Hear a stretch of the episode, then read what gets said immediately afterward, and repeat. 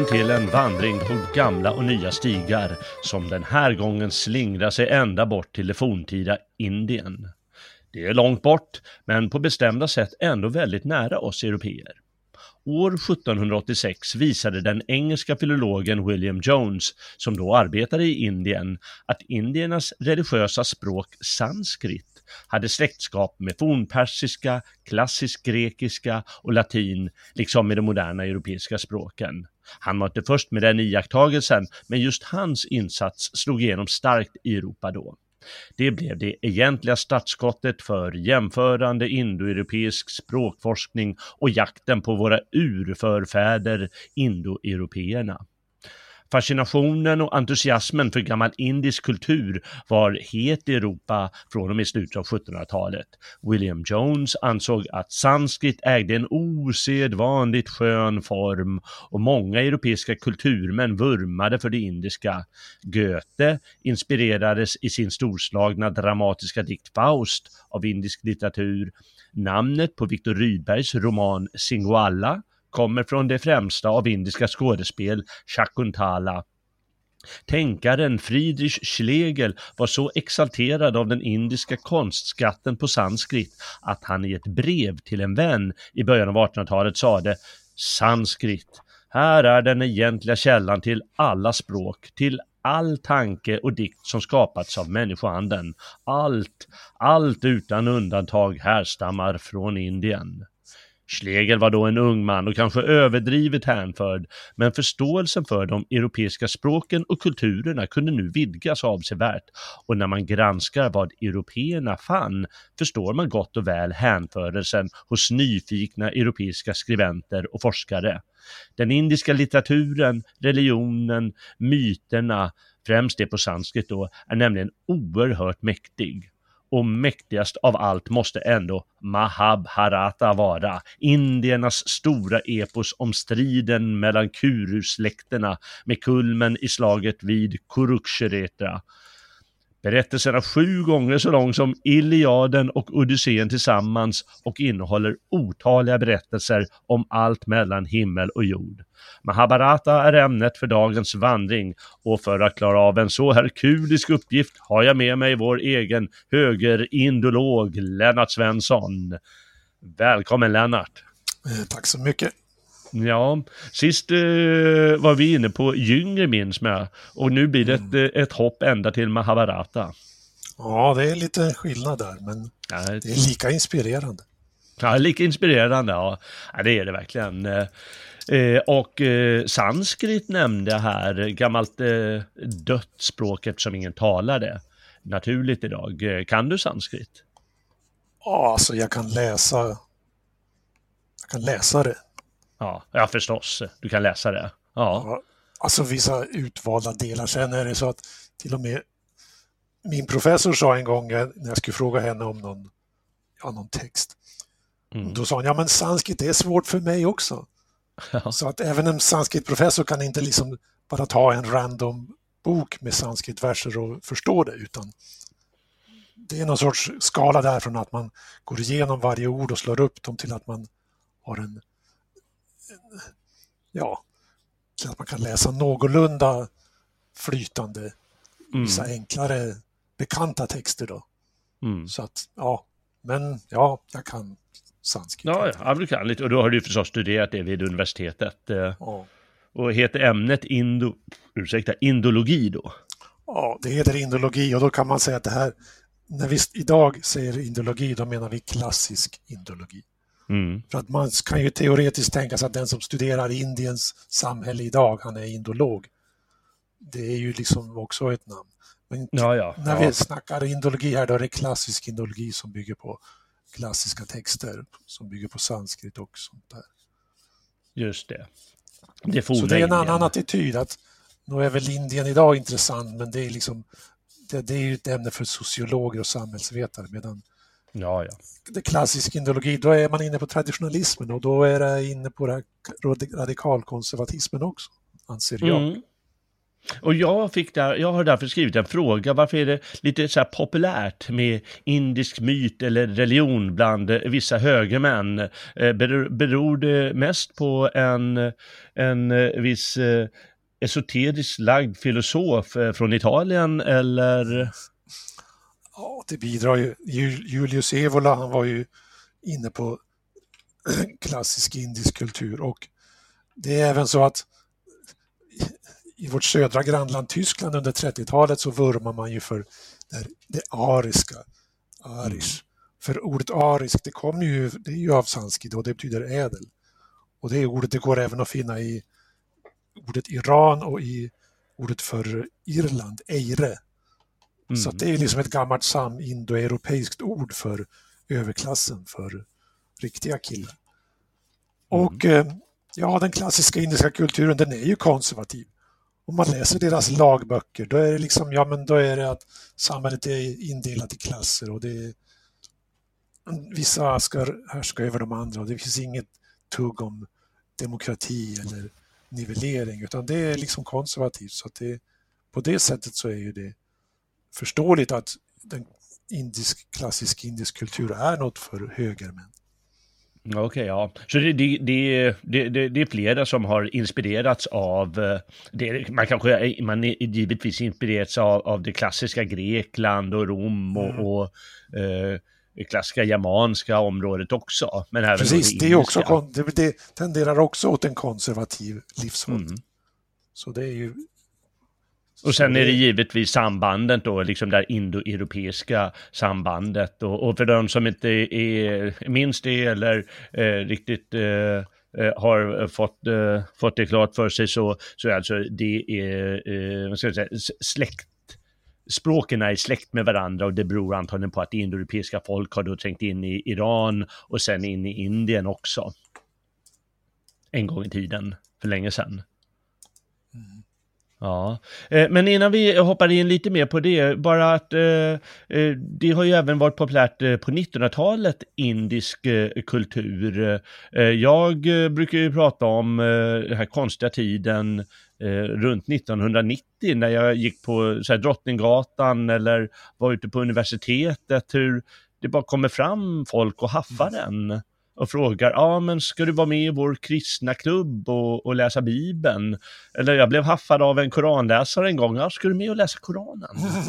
Ja, och Bhagavad Gita givetvis också, ja men du vi har indisk klubb, vi läser Bhagavad Gita, ska du komma med?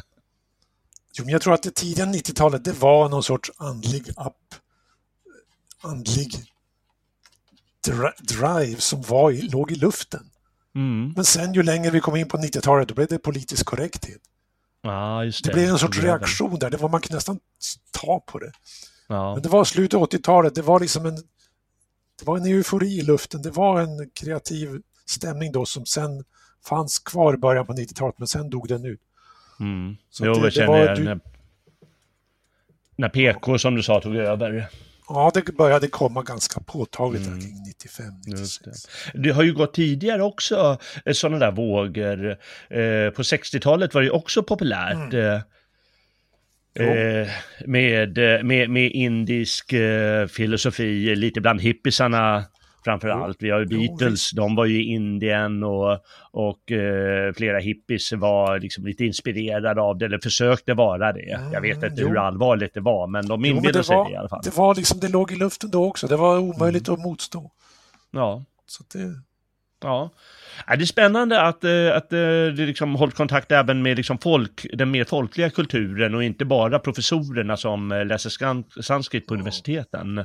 Utan att även vanliga folk inspirerats och liksom ägnat sig åt det. Mm. Och ska vi försöka göra lite idag också. Uh, och uh, där, där, jag ska säga det också, jag sa ju det här med, vad heter han, uh, jag tror att det är Friedrich Schlegel, eh, som sa att allt kommer från Indien. Oh. Och eh, jag har skrivit om det någon gång i någon motpolartikel eller någonstans, eh, att eh, den här nyfikenheten som just europeer har, oh. när de bara hittar det här indiska. Oh, precis, så, jo, men... Oj, vad vi ska ägna oss åt det nu. Ja. Är det kinesiskt eller japanskt eller vad du vill? Jo, men det är någon sorts, man kan säga så här, under under medeltiden då var det eliten i Europa, de vurmade, de vurmade för kristendomen. Och sen, men under renässansen så började man vurma för Rom och Grekland och deras ja, allmänna kultur. Mm. Hedniska kultur också. Och mm. sen efter det, då kom vurmen för det indoeuropeiska och ariska. Så det var liksom succession i vad man såg bort till och vad man inspirerades av. Mm. Så där är vurmen för det indoeuropeiska, det, ja, det är framförallt i Tyskland på 30-talet, men även före det. Så att det, det är liksom del, det är kulturskikt. Man behöver inte ensidigt säga att Indien har allt, men det är intressant att se hur det går i vågor och att man kan, när man liksom växer upp som intellektuell, då kan man säga att ja, men man hör tjat om ja, kristendomen är så fantastisk. Man hör tjat om hur Rom och Grekland är så fantastiska.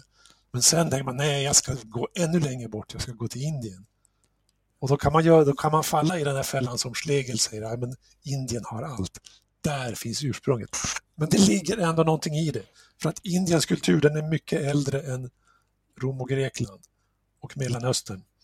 Mm. Och det här är ju inte sånt man får läsa i läroböcker, men enligt Rudolf Steiner så är Indiens kultur, den blomstrade år mellan 7000 och 5000 före Kristus. Men det där får man inte lära sig i indologin, det heter bara ja, allting kom med indoeuropeerna och på bronsåldern år 1500. Så det som är grejen med indologi och Indien är att det är mycket äldre, det är en mycket äldre kultur och det märks i Mahabharat. Mm. Ja, spännande. Eh, vi får gå in på det här indologi. Det läser man alltså på universitetet och det heter indologi, ämnet, eh, antar jag. Mm. Jo, det heter det. Och då läser man alltså eh, forntid, mest forntida indisk kultur, då ja. sanskrit var levande och eh, framförallt det religiösa språket. Men, eh, men man talade väl, antar jag, någon form av, någon variant av det. Jo, precis. Eller var det redan på, låt oss säga, 300-400 år före Kristus, var det redan då lite av ett antikt språk, sanskrit? Ja, det har liksom alltid varit ett konstspråk. Det mm. finns liksom strikta regler för hur orden ska sammanfogas med mera, med mera. Mm. Och de där, det tenderar ju det att det kanske i dagligt tal blir lite, att man bryter mot de reglerna. Men liksom mm. som konstspråk och som system, som system så har det ändå levat kvar bra länge. Det har liksom inte degenererat textmässigt utan det har liksom levat kvar som textsystem och som sätt att uttrycka sig. Mm. Medan i västvärlden har ju latin, det finns liksom antik latin och så finns det medeltidslatin. För det var mycket lättare att det degenererade i och med att reglerna var inte lika strikta. Men ja, det har, sanskritkulturen levde i alla fall bra länge. Och även om man började prata annorlunda så har liksom man har liksom i Indien där har man memorerat texter. Man har memorerat sanskrittexter och det har man gjort långt in i modern tid. Mm. Så det har levat vidare som en något lite på konstgjort sätt, men det har levat vidare. Mm. Man, har, man kan hitta asketer som kan rabbla Rigveda utan att de riktigt förstår det. Men de kan, språket lever på, i så mått. Just det, ja det är verkligen fascinerande där. Och eh, det är ett skäl till att eh, det finns så mycket kvar av yes. gammal indisk litteratur. Det är ju för att eh, de här braminerna, eh, eh, de, alltså prästerna, de har lärt sig, de har lärt sig texterna utan till. Exakt. Och eh, de har lärt sig stora, stora sjok av, eller vi får ju kalla det texter, eh, berättelser och eh, dikter och religiösa mantran och alltihop. Och lärt sig memorera det och verkligen oh. gjort alltså, oerhörda mängd text. Eh, det finns ju, vi, det är ju med sorg man tittar på den grekiska litteraturen. Eh, jag menar, om man bara tänker att det fanns hundra stycken tragediförfattare som vi känner namnet på.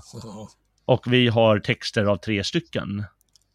Jo, och av dem så skrev varje hundra och vi har kvar sju stycken av varje. Så förstår man, okej, okay, den enorma förlust som har skett eh, när det gäller eh, olika former av litteratur och allt vad som kan ha skapats. Mm. Eh, så är det lite bättre på den indiska fronten just att de har lyckats memorera så mycket. Ja, just. Ja, det är fascinerande. Eh, vad, vad, vad, det, vad får man lära sig först när man eh, studerar indologi? Man får faktiskt läsa ett avsnitt ur Mahabharata. Man får läsa en episod, en liten sidoberättelse som, som bjuds genom att de vill belysa någonting. Mm. Och då är det berättelsen om Nala och Damayanti. Just det. För att det är en kung som är i skogen. I huvudberättelsen i Mahabharata mm. är det en kung som är i exil och han är olycklig. Men då får han av en brahman höra en berättelse om en annan kung som var olycklig och då är det kung Nala och hans älskade Damayanti. Och då den, den berättelsen får man läsa i alla fall första tio sidorna och det, ja, det är väl intressant och sådär men jag, det som jag tyckte var intressantare det var att få läsa Bhagavad Gita i, i original och få veta vad det stod. Just det. Och Men det är ändå samma, det är ur samma verk. Mahabharata, eller vad säger jag, Bhagavad Gita ingår också i Mahabharata och det är samma versmått. Men ändå, mm. det var liksom intresset för innehållet i det där och ja, det var Bhagavad Gita som jag ville läsa. Och, men i alla fall, man fick lite veta lite grann om eposet också. Mm. Vi ska snart berätta lite vad den handlar om, eller ganska mycket vad den handlar om, den här Mahabharata. Eh, Mahabharata ska jag väl säga, det är, eh, det är ju knepigt där med uttalen och så, men eh, det ska vara en viss betoning på det här eh, Bharata. Har jag förstått. Ja. Eh, det, det alltså finns lite uttalsregler. När indier uttalar sanskrit, då uttalar de det med jämnt tryck på alla ord. Mahabharata ungefär. Okej, okay, ja, Medan det går inte att prata skol, då. skoluttalet i västerlandet det är Mahabharata. Precis. Liksom vi i västerlandet, vi sjunger. Vi har en sjungande satsmelodi. Mm. Medan så fort man kommer ner lång, en bit ner i Sydeuropa och österut, det är liksom, där är det kulsprutemattor. där pratar, det är så. där är det folk pratar mer så. Det, ja, det är inte en fördom. Man hör från närmsta invandrare som ja, just det. störa ens dagliga ja. liv. Det är liksom kulsprutemattor. Ja. Jo men det är så, det är chatter. Mm. Medan vi i västvärlden, vi pratar som om det är en melodi. Ja, visst, visst. Ja. Som en, en eh, kyrkokör i, i Europa som sjunger, de, de har inte det i Mellanöstern, Indien. Mm.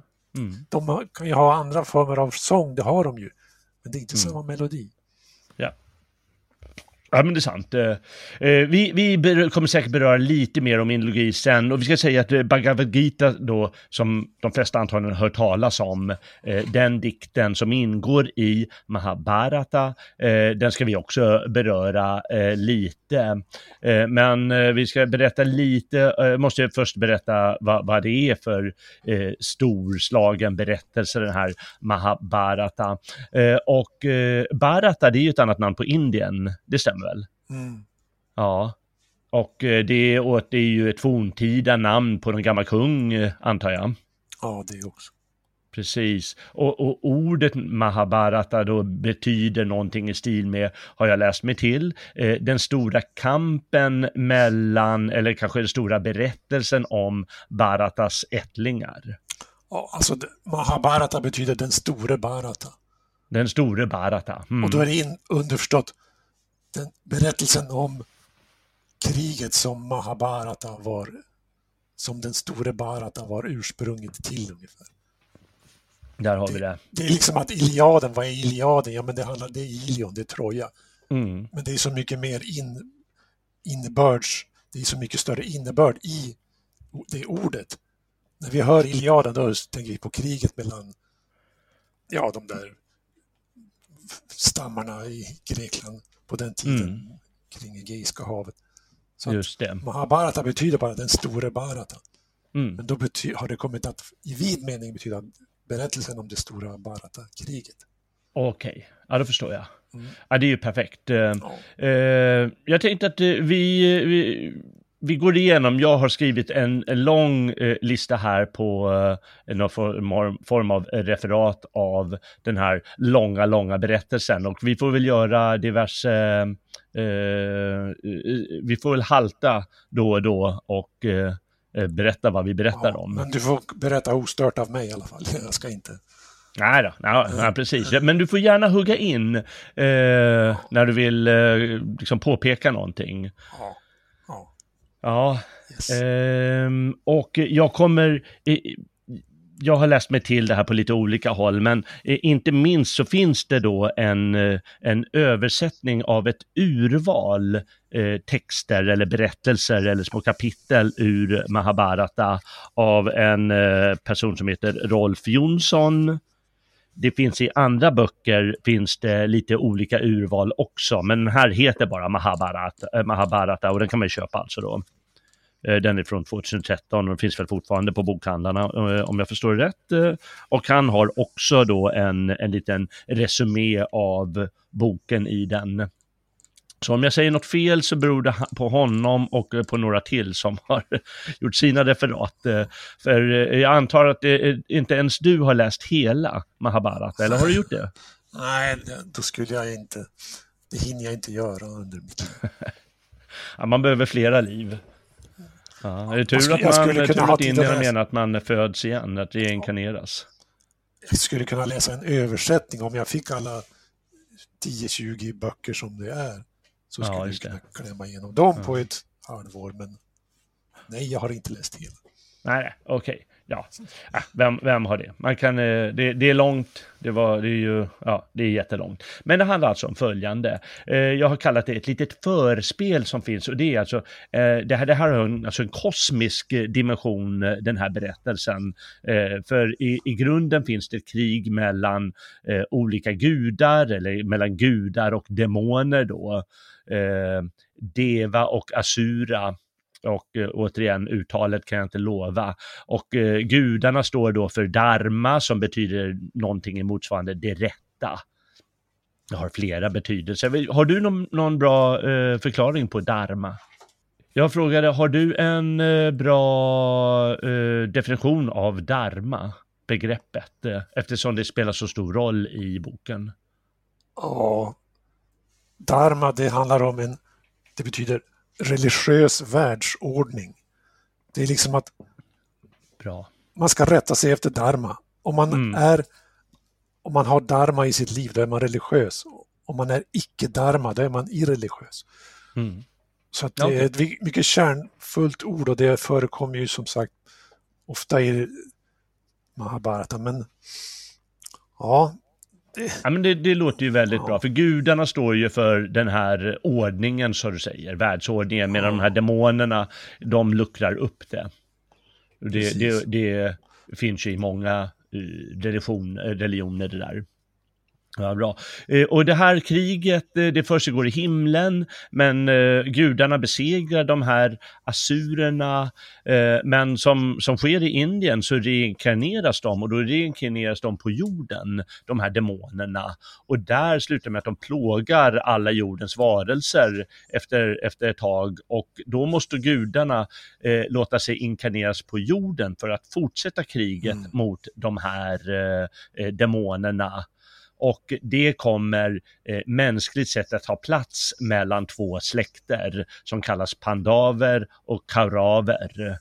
Och det hela utspelar sig i, eh, eller i första hand i ett eh, land som heter Kuru, eh, där huvudstaden heter Hastinapura.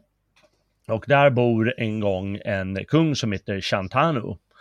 Ehm, och eh, vi kan säga också att hans släkt, den heter också Kuru efter en gammal kung som heter Kuru. Och därifrån kommer väl det här Kauraver. Mm. Den här kungen Shantanu, han gifte sig med en eh, flicka som heter Satyavati, för han tycker hon är så vacker. Men eh, fadern sätter villkoret att bara hennes barn ska bli tronarvingar och inte den prins som han har från något tidigare, eh, en tidigare kvinna och prinsen Bisma.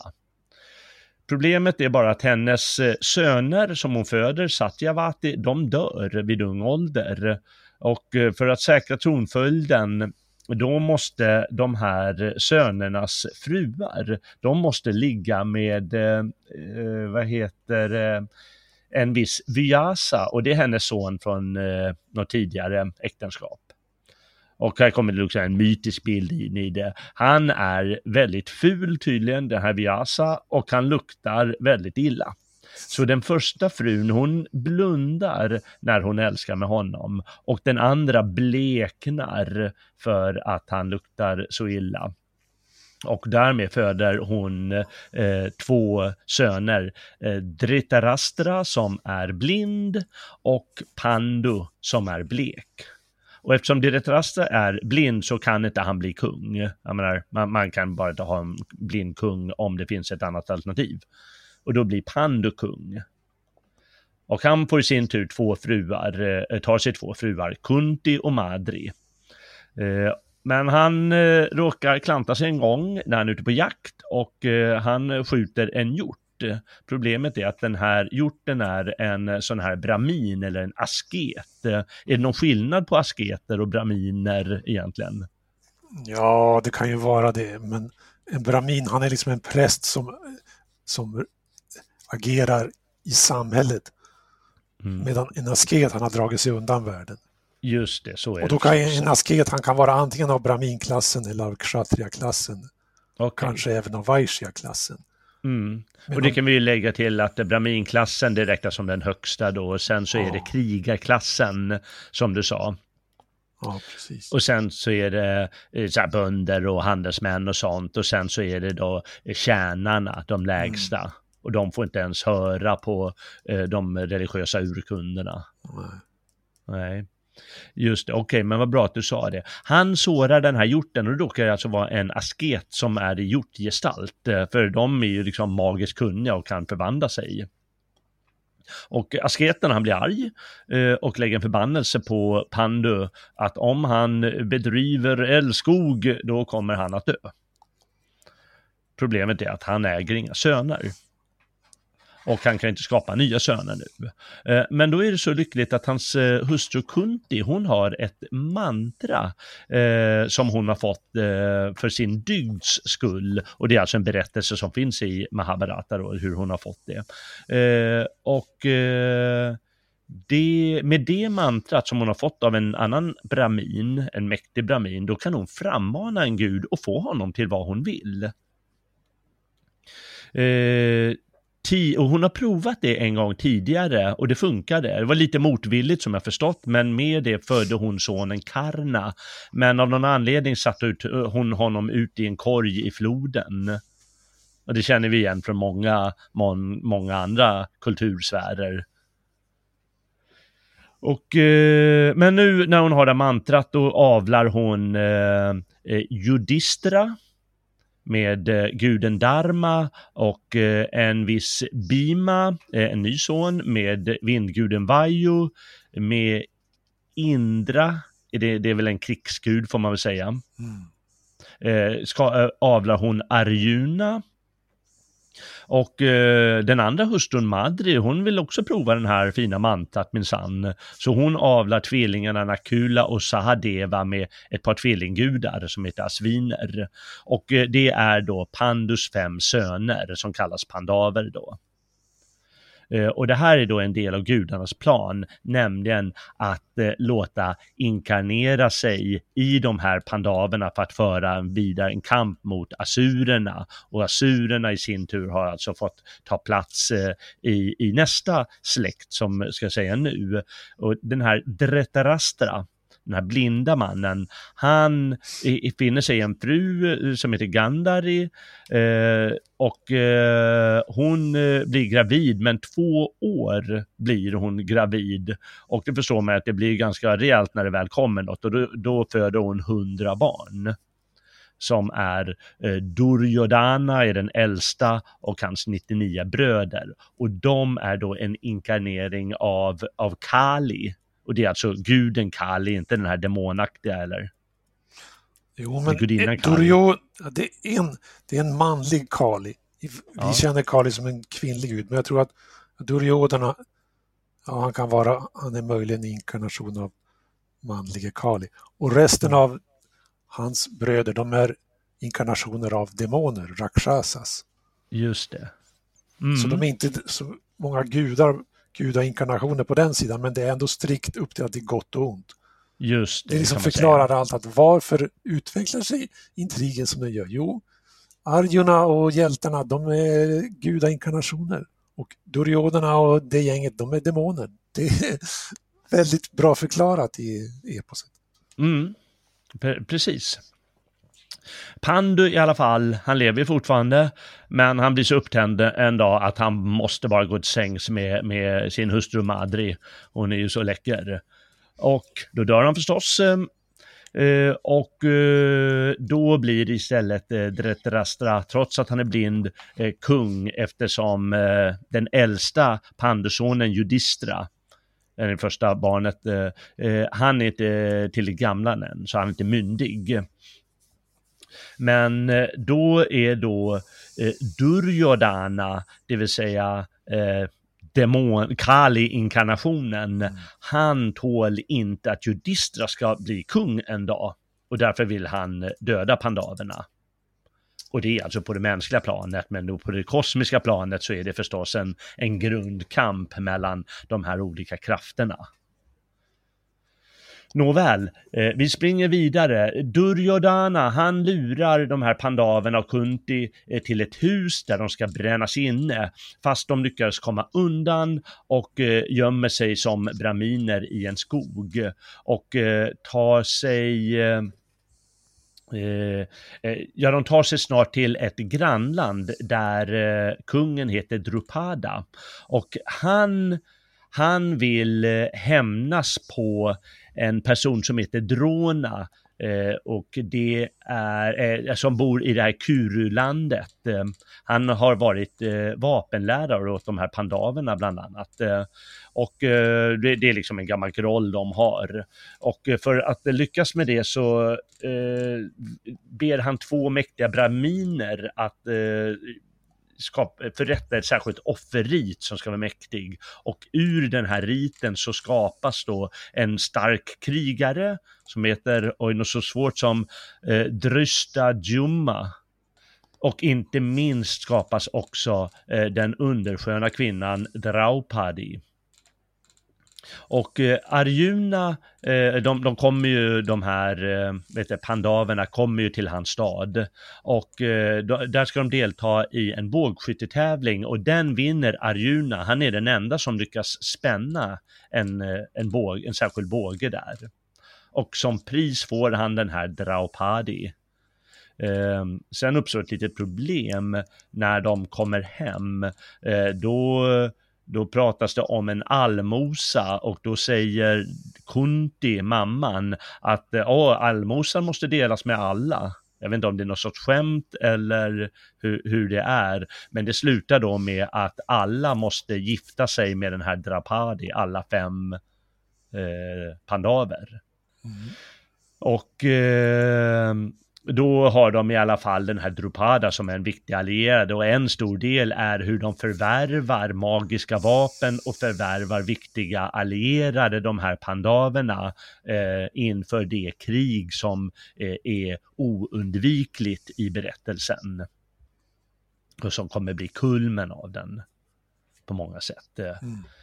Eh, pandaverna får i alla fall till slut en del av eh, sitt kungarike där. Eh, Kuru eh, av Dritterastra, de, de begär inte så mycket men eh, liksom det de får, en, en vild skog, då lyckas de skapa mycket av det, inte minst en stor eh, vacker huvudstad som de döper till Indraprasta.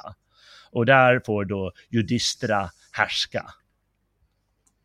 Och eh, dessutom eh, får de en ny allierad när Arjuna gifter sig med eh, en, en släkting de har, eller systern till Krishna. En släkting de har. Och Krishna, han är en inkarnation av Vishnu. Och i, under den här, i den här boken i alla fall, då är väl Vishnu den, den mäktigaste guden. Är det så? Mm, jo, det är en väldigt vishnuistisk urkund där, Mahabharata. De gamla Veda-texterna eh, som en annan indisk korpus av texter, där är det väl mer Indra som är den, den stora guden, tror jag. Mm. Jo, precis. Mm. Men då får de i alla fall Vishnu på hörnet kan man, äh, med i gänget kan man säga. Eh, sen eh, eh, byggs en stor magnifik slottshall av en demon eh, åt judisterna där i deras huvudstad. Och eh, ja, de genomför en massa olika bragder och, och, så vidare. Och Judistra han blir liksom en stor kung. Och när de känner sig så här mäktiga bjuder de in sina kusiner karaverna dit, eh, Kaurasönerna. Och eh, då blir den här Duryodhana, han blir tydligen väldigt avundsjuk på all all skönhet de har och deras fantastiska slott och, och, liksom att han har blivit eh, benämnd som en så uh, stor kung eller vad han nu har för titel. Och då ska han eh, minsann se till att de eh, förskjuts på bästa sätt, de här Pandava-bröderna. Så han utmanar honom på tärningsspel i Hastinapura, alltså utmanar judisterna. Eh, och han låter morbrodern eh, sköta det där. Hans morbroder Sakuni, han är nämligen eh, mästerfuskspelare. Han har ett par fusktärningar förstås. Och Judistra, han kan inte låta bli att komma dit och spela. Så de, eh, eh och han, han råkar ut för speldjävulen givetvis. Ett evigt problem i världen. Och då spelar den här Sakuni eh, av honom allt. Alltså allt han äger och sen sina bröder och sen sig själv. Och sist eh, så spelar han även bort Draupadi, den här flickan, alltså som är gift med alla fem bröder. Och hon tvingas då dit under förnedrande omständigheter. De släpar henne i håret mer eller mindre och ska slita av henne kläderna. Och eh, det är rätt, eh, jag läste den igår också, som, för den finns med i urvalet här. Eh, spännande berättelse, för hon säger nämligen de magiska orden där, att men vänta nu, var Judistra herre över sig själv när han spelade bort mig? Och han har ju spelat bort sig själv innan det, så han borde egentligen inte ha någon makt över det. Och det blir stor dispyt där vid hovet hur de ska, hur de ska lösa det. Men de struntar i det helt enkelt och säger, ja men eh, bortspelat är bortspelat. Eh, eh dock eh, uppstår vissa omen då Eh, som gör dem rädda för att eh, det har gått lite för långt det här. Alltså gudarna, gudarna är nog mot sånt här. Och då stoppar Dristra, den gamla blinda kungen, eh, spelet och Draupadi får ett par önskningar. Och då önskar, önskar de brödernas frihet och förmögenhet och då får de faktiskt återgå. Men Duryodhana, han lyckas lura sin pappa att få fram ett nytt härningsspel, mm. men med lite mindre insats nu och förlusten ska innebära 12 års förvisning till vildmarken och så ett år på någon folkrik plats utan att bli igenkänd. Och givetvis vinner han igen och pandaverna, de måste eh, de, de måste helt enkelt förvisas i 12 år nu. Men nu har alltså en sån fruktansvärd fiendskap eh, eh, säga, etablerats mellan kusin, kusinerna inte minst genom skändandet av den här eh, Draupadi. Rang pichkari mat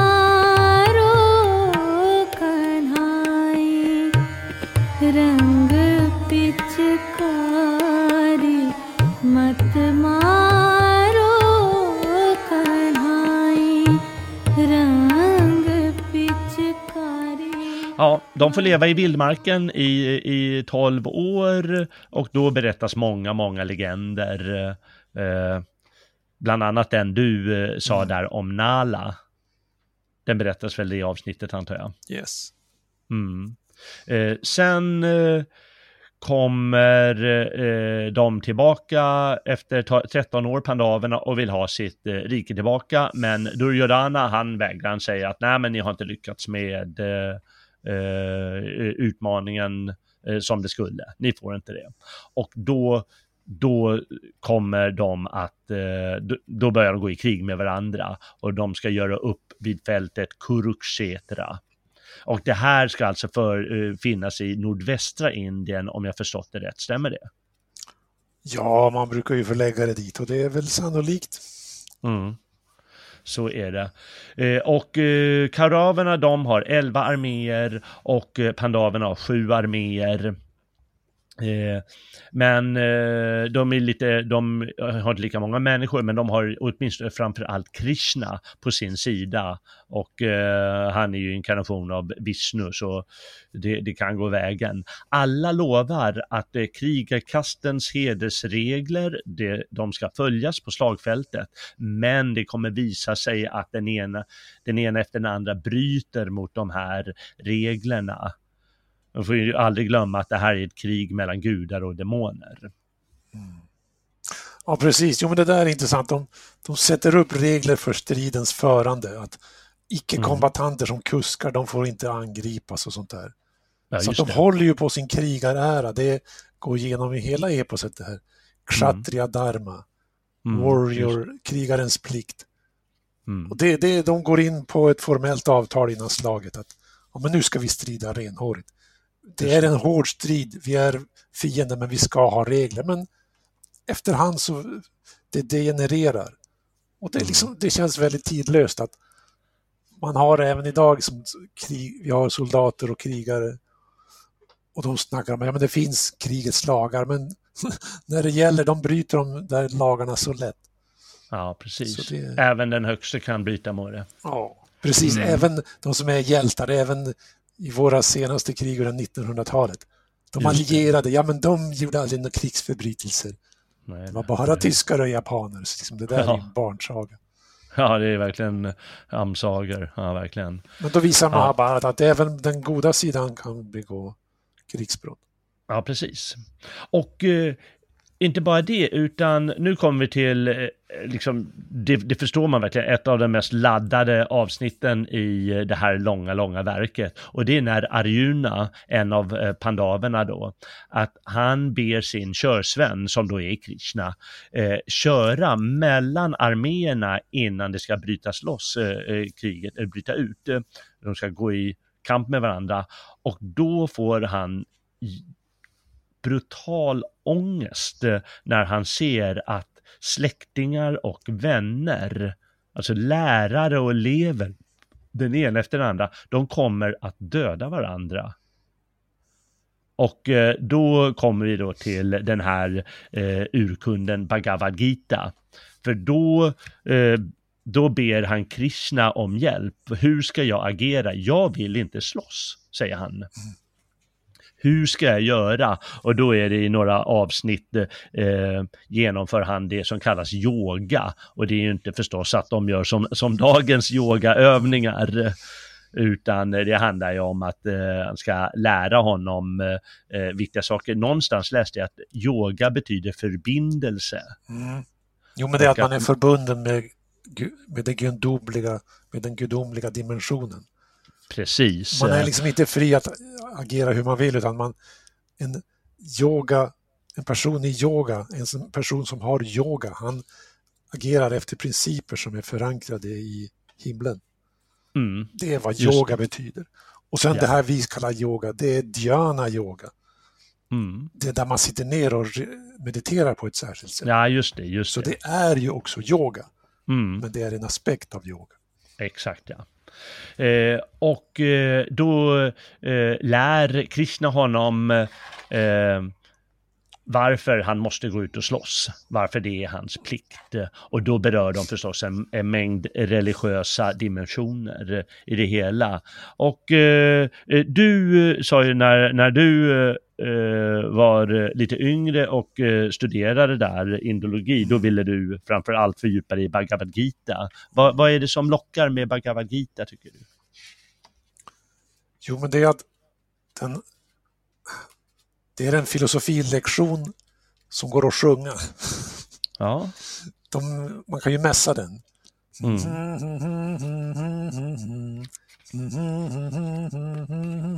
Så där går ju nästan hela Mahabharata. Mm. Men alltså det är en filosofilektion som är väldigt distinkt och den tar upp olika begrepp då som buddhi och yoga och eh, atman och brahman. Mm. Och liksom det, ja den gör det väldigt distinkt. Den är ju, om man, Bhagavad Gita i översättning, det är ju bara det är ju bara en bok på cirka 100 sidor. Mm.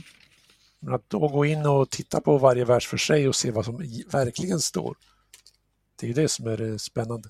Och då är det, mm. det är en lättillgänglig form av, av indisk filosofi för att om man jämför med en tidigare urkund som heter Rigveda, den är ju nästan obegriplig. Ja, Eller så innehåller den bara hymner som säger att guden X är en väldigt god gud. Kom och hjälp mig. Mm. Halleluja.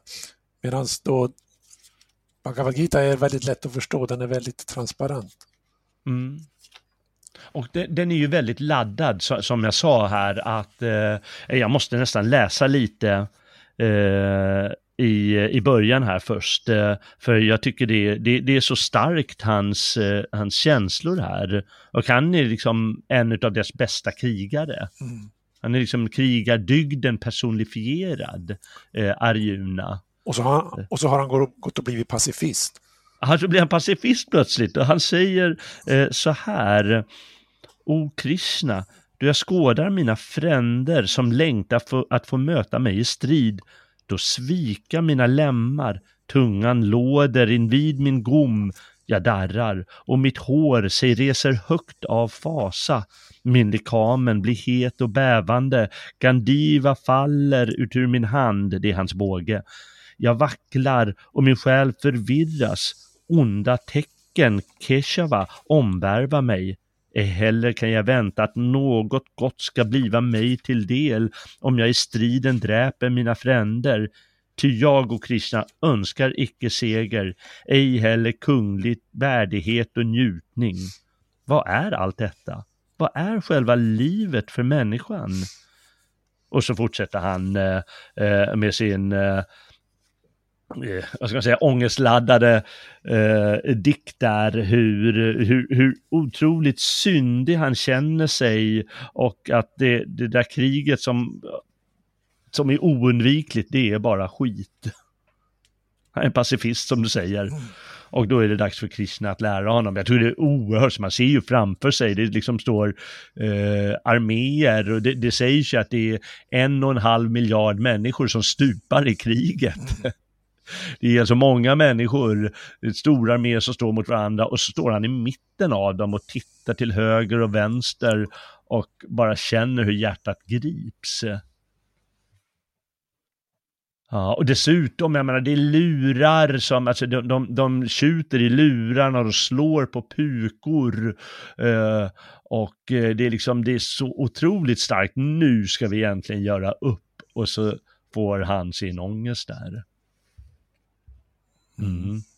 Jag tycker ju att eh, en, en stark del av det här är också att han inser då att, eh, jag menar på det mänskliga planet, eh, på det kosmiska planet är det gott och ont som står mot varandra, men på det mänskliga planet då blir det ju inte det. Och det tycker jag är så starkt i, i, i Mahabharata och även då i till exempel Iliaden att det är ju vänner som slåss mot vänner. Ibland så i Iliaden, då stannar de ju till. Nej men titta, fiender möts på slagfältet och byter vapen med varandra för att deras föräldrar var bästa kompisar. Mm. Och det är väldigt starkt det här när, eh, när det inte är liksom det goda mot det onda. Och det kan ju bli för mycket av det till exempel i tolken. Ah, men det spelar ingen roll om jag dödar en miljard orcher, för det är bara orcher. Oh, Eller i Star Wars, eh, ja men de är ju bara kloner de vi dödar ändå, de här soldaterna, så spelar det ingen roll. Men här är det liksom eh, mycket mer laddat då. Och det tycker jag är starkt. Eh. Ja, hur, hur, hur löser Krishna den här nöten för Arjuna? Vad lär han honom? Ja, han säger att enligt Dharma så ska en kshatriya kämpa. En krigare alltså? Ja, mm. Det är liksom mm. Dharma, ens egen Dharma är det viktigaste. Man ska det är bättre att utföra sin egen dharma lite halvhjärtat än att utföra en annans dharma väl. Mm. Man ska liksom se till sin, sin egen situation, sin sociala situation. Mm. Och det där har egentligen, och då därför ska man kämpa i ett krig och döda. Och det där har egentligen det är lite svår, en svårknäckt nöt för dagens fromma människor att säga, ja men hur ska vi tolka det här?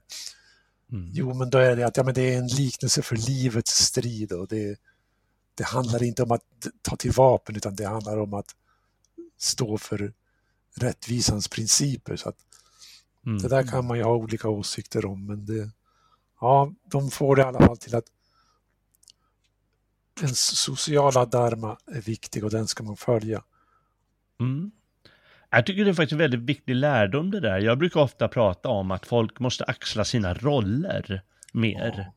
Istället för att bara vara en individ som, ja ah, men jag känner det och det och det ja. och det. Som individ så borde de axla en social roll. Ja. Med sitt dharma och med sina plikter. Och så måste man följa det helt enkelt. Precis, och det där det kan ju även tolkas, det är liksom radikal konservatism. Man ska mm. kämpa för sitt land, man ska försvara sitt land och sin familj. Mm. Och det där, går i, det där är egentligen ingen konflikt med andra religioner. Man kan liksom fråga änglarna där uppe, ja men hur är det? Har man rätt att ta till vapen för att försvara sitt land? Ja, det har man. Definitivt, det säger alla religioner. Ja, det är sant. Men vad sen då gudarna och änglarna kan säga det att du har inte rätt att dra iväg på ett erövringskrig. Och det kan man ju förstå, också mm. ur regelmässig synvinkel. Mm. Men det är liksom glasklart ur alla religioners, alla traditionella attityders synvinkel, det att man har rätt att ta till vapen för att försvara sitt land. Mm. Och det där det, det snackas inte mycket om idag, för idag är det bara åh, pacifism, åh, lägg ner vapnen, åh, det är så ondskefullt att göra värnplikten och det är så ondskefullt att bli legosoldat, yrkessoldat. Men nej, det har stöd i alla religiösa urkunder, inklusive och framförallt Bhagavad Gita. Ja, verkligen. Och eh, för indierna pratar väldigt mycket om kretsloppet, att du, eh, du återföds till det och det och eh, då är du det i livet och då kan man tycka att det bästa vore att inte handla. Och de har ju det, det sägs ibland vara som ett, ett slutmål med, det nämns ju till och med här i Nirvana, mm. där man liksom uppgår i det gudomliga fullständigt och då, liksom, då är det slut med handling. Eh, men nu råkar vi vara återfödda på jorden och man, det är en synd att inte delta i det här kretsloppet utan försöka undvika det. Ja, jo men det är det som är karma-yoga, att man ska, medan man handlar, ska man ha sinnet förankrat i Gud. Mm. Och man ska inte handla själviskt utan man ska handla med eh, gudomligt sinnelag. Och mm. eh, då är det så att i Mahabharata och i andra urkunder så hyllas ju även eremitlivet. Mm. Där folk som har dragit sig undan det hela och faktiskt socialt inte bryr sig ett dugg om hur de är födda. De mm. bryr sig inte om sin mor eller far, utan de har vänt världen ryggen. Och det idealet hålls ju också fram. Men något mindre i Bhagavad Gita, för där är det det att man ska delta i livet, man ska handla. Mm. Handlingen i sig, det är lite grann som protestantism. Att, eh, ja, nu finns det olika aforismer för hur, där, hur, hur protestantismens mm. etos är, men det är att man genom att arbeta så tjänar man Gud. Ja, just det. Och det speglas, det är samma som i Bhagavad Gita, det är karma yoga. Man ska handla, man ska utföra sin dagliga plikt i samhällslivet och i livet i stort. Men mm. huv, huvudsaken är bara att man är inställd på Gud. Och det Just är som det. en protestant, han handlar, han kan vara en flitig affärsman och flitig bonde och flitig vad som helst. Men mm. just där genom att han har insikt, sinnet inställt på Gud så förgylls hans handlingar. Mm. Ja, och om, man genomför det här rätt då, då når man det som alla som utövar yoga idag också med sina övningar, eh, nämligen den jämvikt och balans i själen som man vill åt. Mm. Då, då, liksom, då kan man rent av, även här på jorden, känna av den här att stå bortom motsatsernas spel Precis. med varandra. Och det är ju förstås eh, eh, målet för hela den här indiska själen. Även då asketen, han gör ju det i, i extrem form och kanske lyckas med det när han kan strunta i allting som du sa. Men även då eh, krigaren eller tjänaren, om han bara uppfyller sin plikt och sin sociala plikt och, och de andra eh, plikterna han har i livet, då kan han också nå ett sådant stadium av jämvikt. Eh, och, för, för, för och, och som jag har förstått det så jag läste någonstans att eh, den som lyckas med det, han skiljer inte på en lärd människa eller en ko eller en hund eller rent av en hundätare. Och inte heller på vän eller fiende. Och det är ju det som är Arjunas problem. Han håller på och skiljer på, ja men där är min vän och det är min fiende och jag vill inte slåss med honom mm. eller han, han liksom inser vad, vad som är vad här och uh, att han bara måste, han måste göra det han ska göra. Ja, man ska, ja, det, det är väldigt så här, vad heter det, from, a saint, vad heter det? Eh, Ett helgon. Mm. Ett helgon, han ser liksom Gud, gudagnistan i allting.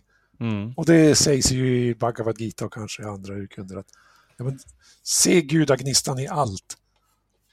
Men mm. utifrån det ska man inte bara vara något med här utan man ska även utföra sin plikt. Mm. Men liksom på, på lång sikt är det att man ser gudagnistan i allt. Och då kan man, ja då, har man, då är man en vis, from man. Och det är mm. det som gör Bhagavad Gita till en favorittext för eh, dagens helgon och guru. Så att, ja, den säger det. det som det är liksom kristendom, att ja, men alla har gudagnistan inom sig, alla är lika. Ja. Så man kan även läsa ut det ur Bhagavad Gita. Det är det som ja, det kan man göra. väldigt komplex. Ja, men jag brukar alltid påminna dem om vad det verkligen handlar om. Det handlar om en man som lär, måste lära sig att döda sina kusiner. Ja, jo, men det är en nykter uppvaknande. ja, men det är ju ett nyktert uppvaknande, för det är ju faktiskt det det handlar om. Han, han måste lära sig att göra det för att ära sin familj och sitt hem, som du sa. Mm. Ja, eh, vi får se om, vi, om jag eh, hittar något vettigt ställe eh, där ur eh, den sen igen, Bhagavad Gita. Men, men vi ska väl gå vidare. Nu, nu eh, ska de ju börja slåss nu, för han, han får ju lära sig att eh, eh du, du måste delta i slaget och då gör han det, Arjuna. Och pandaverna, det går bra för dem i början. De lyckas ganska snart eh, döda tre av kauravernas eh, eh, främsta befälhavare.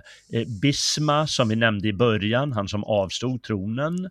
Eh, och Drona, den här vapenläraren. Och Karna också, eh, som var, vad heter det, Kuntis första barn som hon lämnade ut på floden där i en korg. Oh, eh, och det gör de då genom list och Krishnas hjälp och, och så på något sätt. Eh, och eh, efter 18 dagars blodbad, då ska vi komma ihåg att det, det står här, jag har skrivit upp siffran 1 miljard 660 miljoner och 20 000 ska ha stupat. Mm. Ja, det är många det. Efter 18 dagars hårt blodbad, då återstår bara eh, Duryodhana, eh, Dronas son Asvataman och ett par till på eh, Kauravernas sida. Och då inser väl Duryodhana att här går det inte slåss längre, så han flyr och gömmer sig med hjälp av magi i en sjö så att han kan andas där under antar jag. Men de hittar honom, padaverna, och lurar upp honom. Och då är de ju hederliga, då säger man men då får vi väl återgå till krigaräran eh, igen. Och eh, de bestämmer att eh, ett envig ska avgöra allt. Vem ska vinna? Och det blir Duryodhana som ska ställas mot Bima, den kraftigaste utav de här fem bröderna. Och då segrar han genom att bryta mot de här hedersreglerna. Och det är Krishna som eh, får honom till det och det är någonting att han, eh, han kastar sitt vapen på låret på eh, den här Duryodhana och eh, när man slår med ett särskilt vapen då fick man inte slå mot låren. Tydligen någon regel. Man får inte slå under bältet. Man får inte slå under bältet, precis. Det känner vi alla till. Eh, och eh, Duryodhana, han ligger där besegrad dock eh, och kan inte förflytta sig. Han är inte död än, men Eh, då, då har de i alla fall vunnit slutgiltigt, eh, kan man säga. Men det är inte över än. Eh, för Krishna, han eh, tror att det är någonting på gång, så han lyckas få de här pandaverna att eh, istället för att sova i sitt härläger ska de gömma sig i en flodbank längre bort. Eh, och samtidigt, samtidigt måste han rädda dem från en annan fara, Krishna. Han åker till Hastinapura där Gandhari, eh, som, alltså modern till de här hundra kauraverna, hennes sorg är så stor att hon har eh, samlat något som lämpligt nog kallas tapas. En inre hetta. Och om hon, lägger, om hon släpper den lös mot pandaverna, vad de nu är i världen, då kommer de bara brännas upp. Och då lyckas han lugna henne i alla fall så hon inte ska bli för het. Och eh, den här sonen till Drona, Asvataman, han offrar sig åt Siva. Och därmed blir han oövervinnlig. Eh, och eh, han lyckas ta sig in i pandavernas här härläger och dödar dem alla med hjälp av en massa sådana här rakshaser. som du sa, sådana här demoner. Mm. Ja. och där ingår även Draupadi Hadis fem söner. Just det, hon har fem söner med de här eh, fem pandaverna och de dör också. Och sen när, när Duryodhana hör detta, då kan han äntligen dö lycklig. Och Arjuna, han måste förstås hämnas det här och han, eh, eh han möter den här Ashwataman i envig och det är liksom, det, det är på något sätt, eh, då håller hela världen på att rämna. Det är liksom, nu möts eh, eh, de största krigarna mm.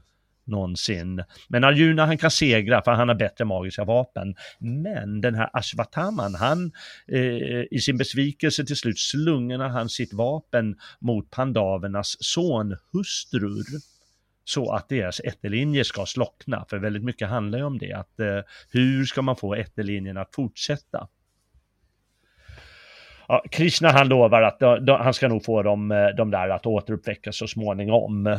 Och han förbannar den här Ashwataman för sitt eh, nesliga eh, sätt att eh, förlora. Att han ska vandra varig och sjuk i 3000 år på jorden. Och det känner vi igen från, ja, vad, heter, vad heter juden i, som får vandra i Bibeln?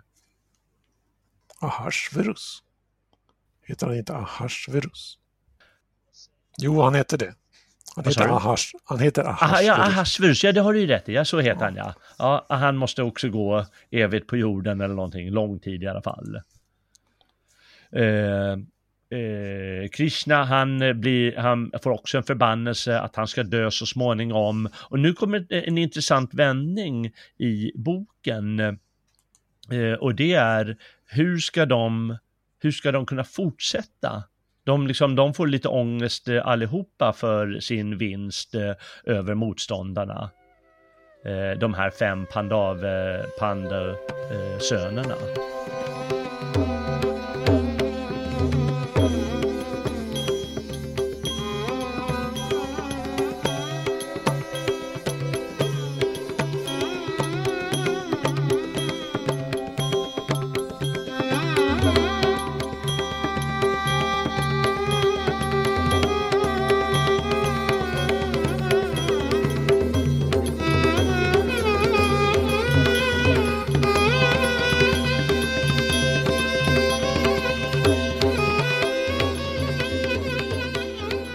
Framförallt Judistra, han, han blir, uh, när han ser vad som har hänt, då liksom tar han i sin, nu också avstånd från krigarkasten och dess dharma, dess plikter och han säger att han vill bli asket istället för kung.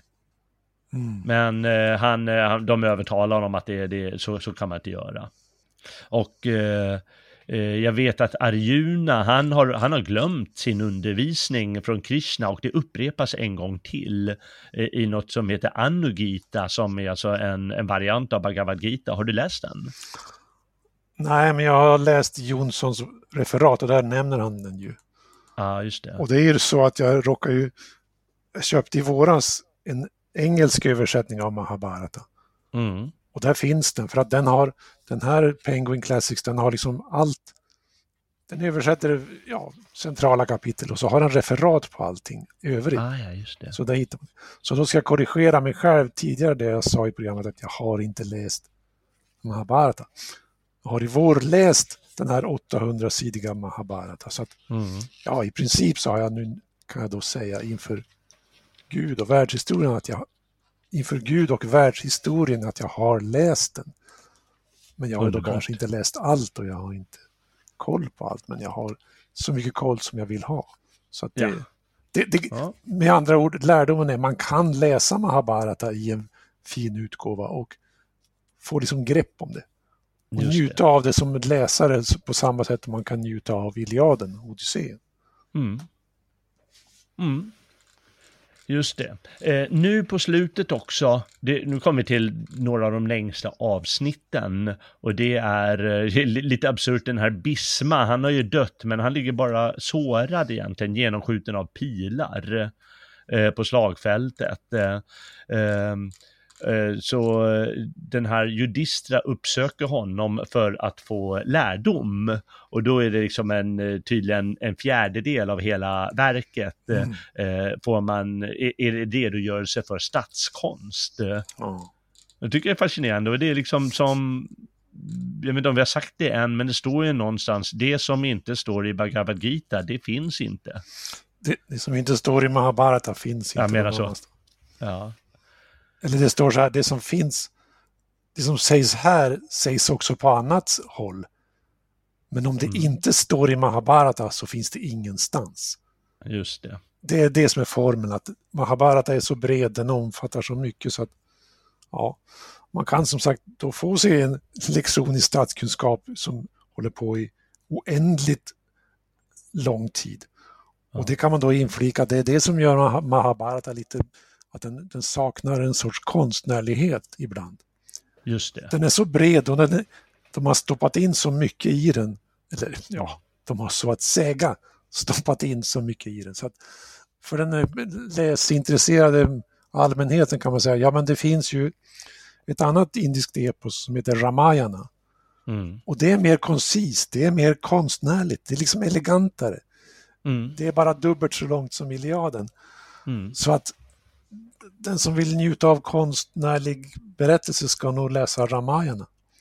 Just det. Eller så ska man läsa ett referat av Mahabharata för att liksom det här med när Bishma ligger död, ligger och håller på att dö och redogör för statskunskap, det är liksom Ja, det är sånt som man hastar förbi när man är en vanlig ja. läsare. Då, då, då, får man vara tacksam för det där att eh, Eh, re, re, eh, bok, eh, han som har redigerat boken gör ett referat av det.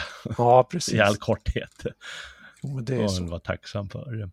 Ja, han får det i alla fall, sin undervisning och Arjuna får sin undervisning igen. Och Krishna han lyckas väcka eh, den här eh, döda fostren till liv igen så att ättelinjen kan säkras och eh, den nya eh, kungen Eh, eller nya, den som kommer bli kung heter Pariksit. Eh, och han kommer vara far till en kung Janna Majeva som eh, barden, oj, ska vi se, Vaisampayana reciterar Mahabharata för. För oh, i Mahabharata, där står det ofta Vaisampayana eh, berättade, eh, eh, Janumeya frågar och så kommer text, läggs mm. texten mm. ut.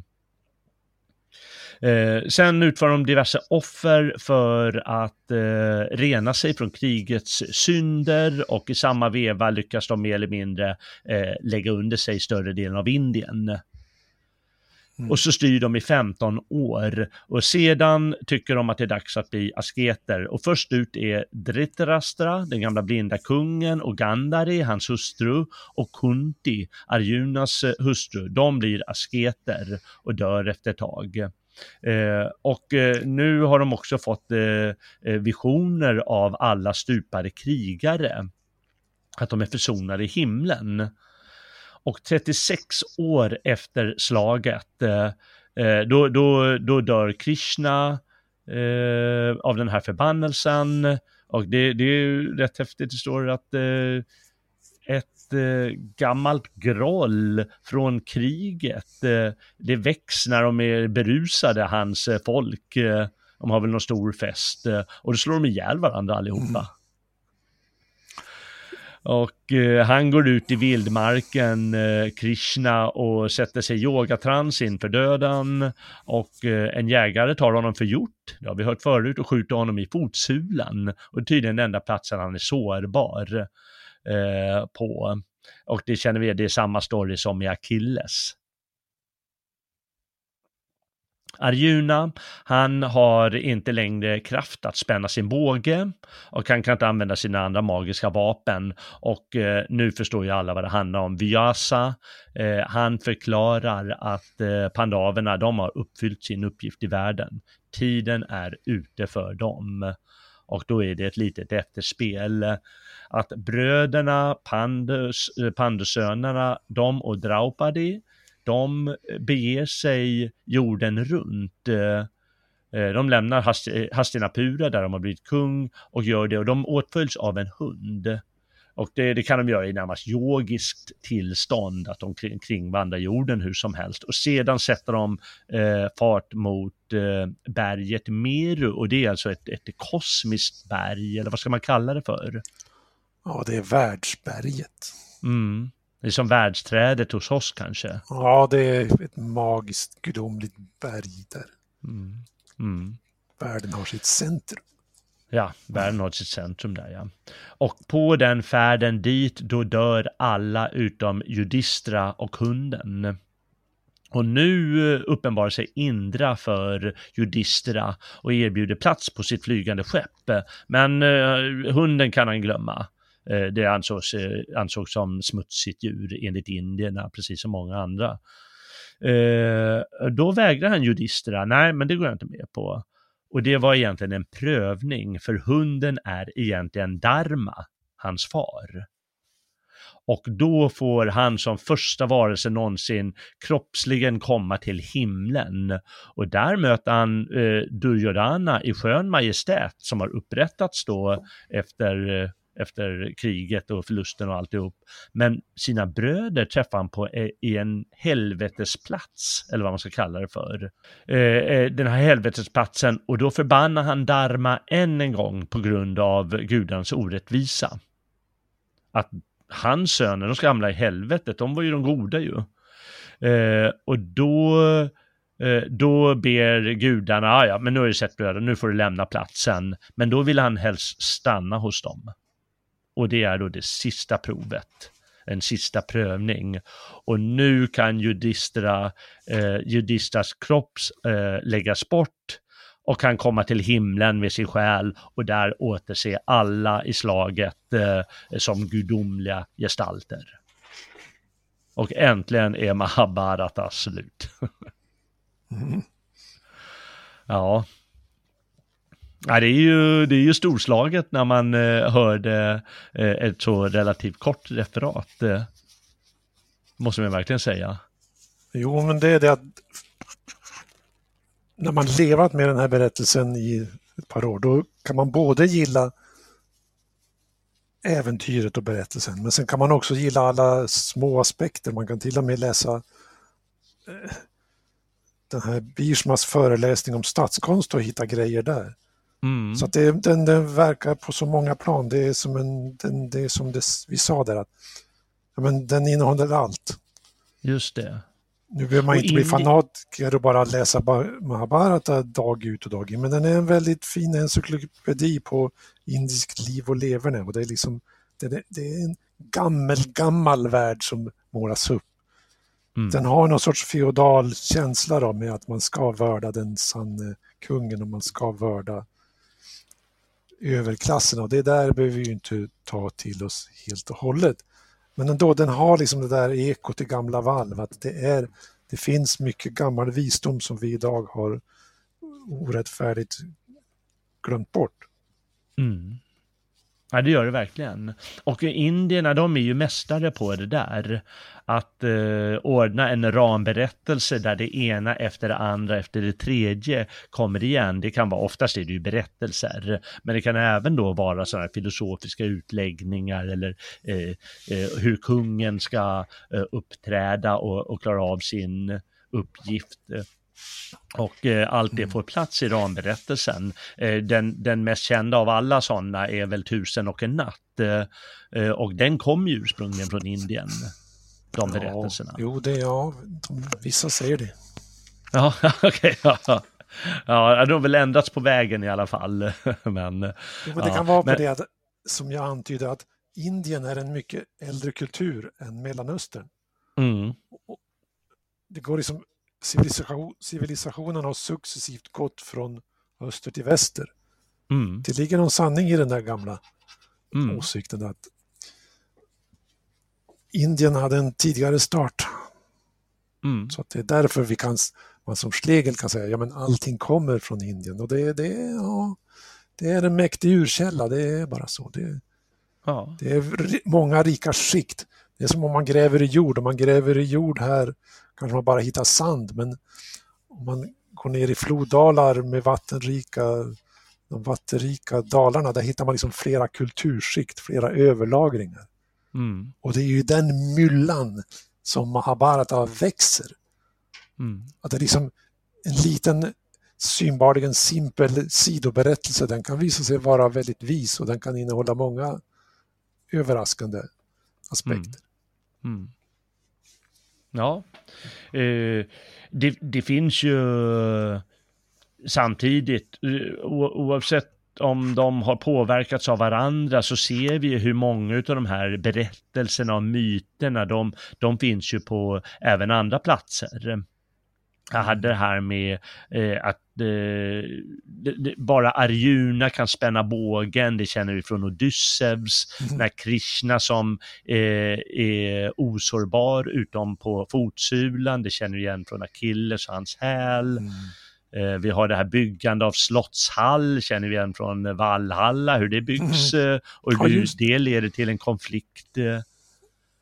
Eh, och många andra väldigt många. Kriget i sig eh, har vi också även det trojanska kriget. Eh, mm.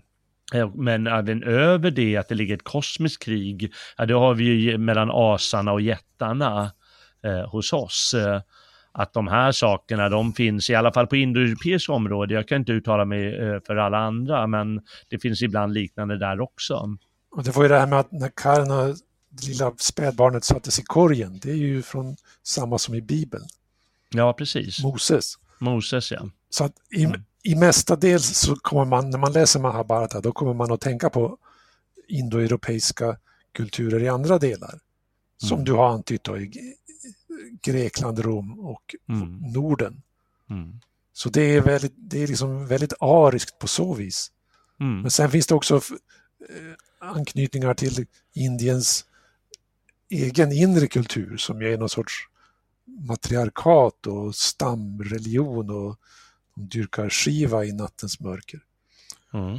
Och det finns också lite grann om Shiva i Mahabharata, trots att det är mm. ändå en vishnuitisk, huvudsakligen vishnuitisk text. Så man kan, de hedrar även Shiva i den. Det, jag tror även Krishna på något ställe, han säger ja men man ska hedra Shiva. Mm. Så det är väldigt typiskt indiskt att de, om de får med hela de får med hela spektrat. Ja. Det är inte alltid så fanatiskt rätt eller fel, svart och vitt som i västvärlden. Nej. Nej, är det sant? Uh, uh, ska, ska lägga till lite om det här. Jag vet inte, ibland, jag tycker det kan vara lite fjompigt det här. De försöker jämföra uh, Mahabharata, till exempel med Iliaden. Uh, Iliaden är ju den anses ju väldigt kraftfull konstnärligt sett, mm. men den är ju liksom mycket kortare. Så det, det är väl lite dumt. Man kan ju jämföra, det finns ju så här homeriska cykler, alltså det finns, eh, brukar man säga, sju stycken epos fanns det om trojanska kriget. Eh, mm. Men det är bara eh, de av Homeros som har överlevt. Jo, men det, jo, det kan ligga någonting i det att Homeros, han startade inte från noll, utan han hade någon sorts han satt väl inte och läste, han satt ju inte och läste texter. men det fanns i den bardkulturen att man sjöng sånger om eh, Iliadenkriget. Mm. Och Homeros han kondenserade dem och han gjorde det kortare och lättare att minnas genom att han började mitt i handlingen och så fokuserade han på en konflikt mellan var det Achilles och Agamemnon. Mm. Ja, precis. Men det gör ju, och, det att, det gör ju att, att Iliaden är mer konstnärlig än Mahabharata. Exakt. Liksom när man läser Mahabharata från början, det är lite krångligt att riktigt komma in i den. Mm. Alltså en oberedd läsare som läser Penguin Classics The Mahabharata mm. översatt av John D. Smith. Han kommer att hitta massa avvikelser och det är liksom, jag måste ju ge det till Homer, jag måste ju ge det åt Homeros att, Homeros att han, han skapade en konstnärlig vinkel på det hela. Mm. Och det är den som har gjort att hans version har överlevt. Ja, men precis. Det ska man säga. Och vi ska samtidigt se till Mahabharatas eh, försvar här då. Att mm. eh, som jag, oftast är det ju, det mesta är ju på vanlig prosa.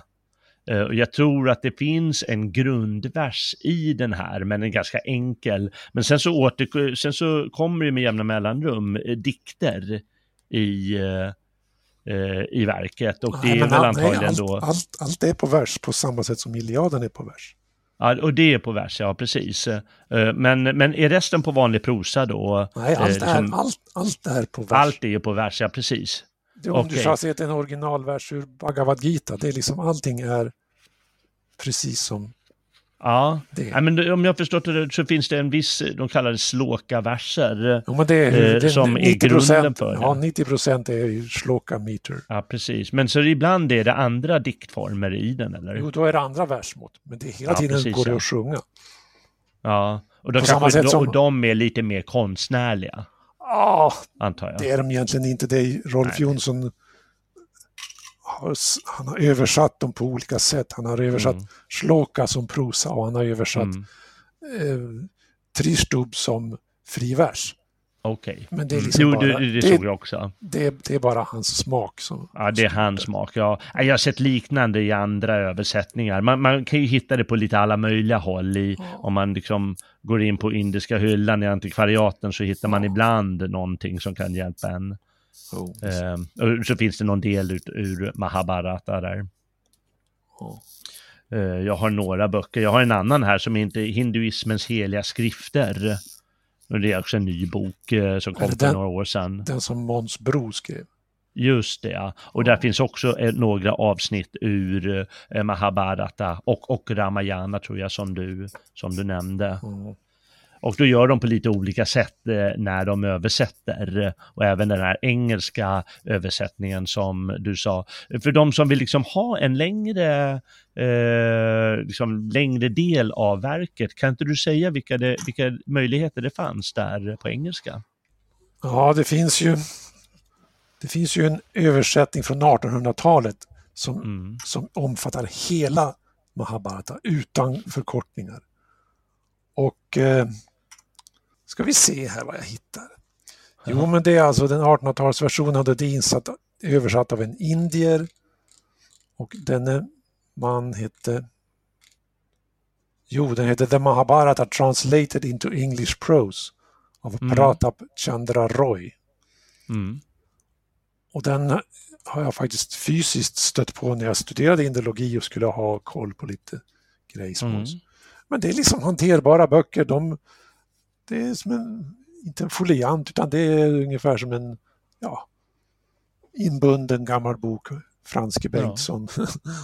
ja, precis. Ja, men då en tiobandare, det är väl, det kan man väl ha i, i bokhyllan? Precis, det är kanske tio, drygt tio band, men det går att ha i bokhyllan.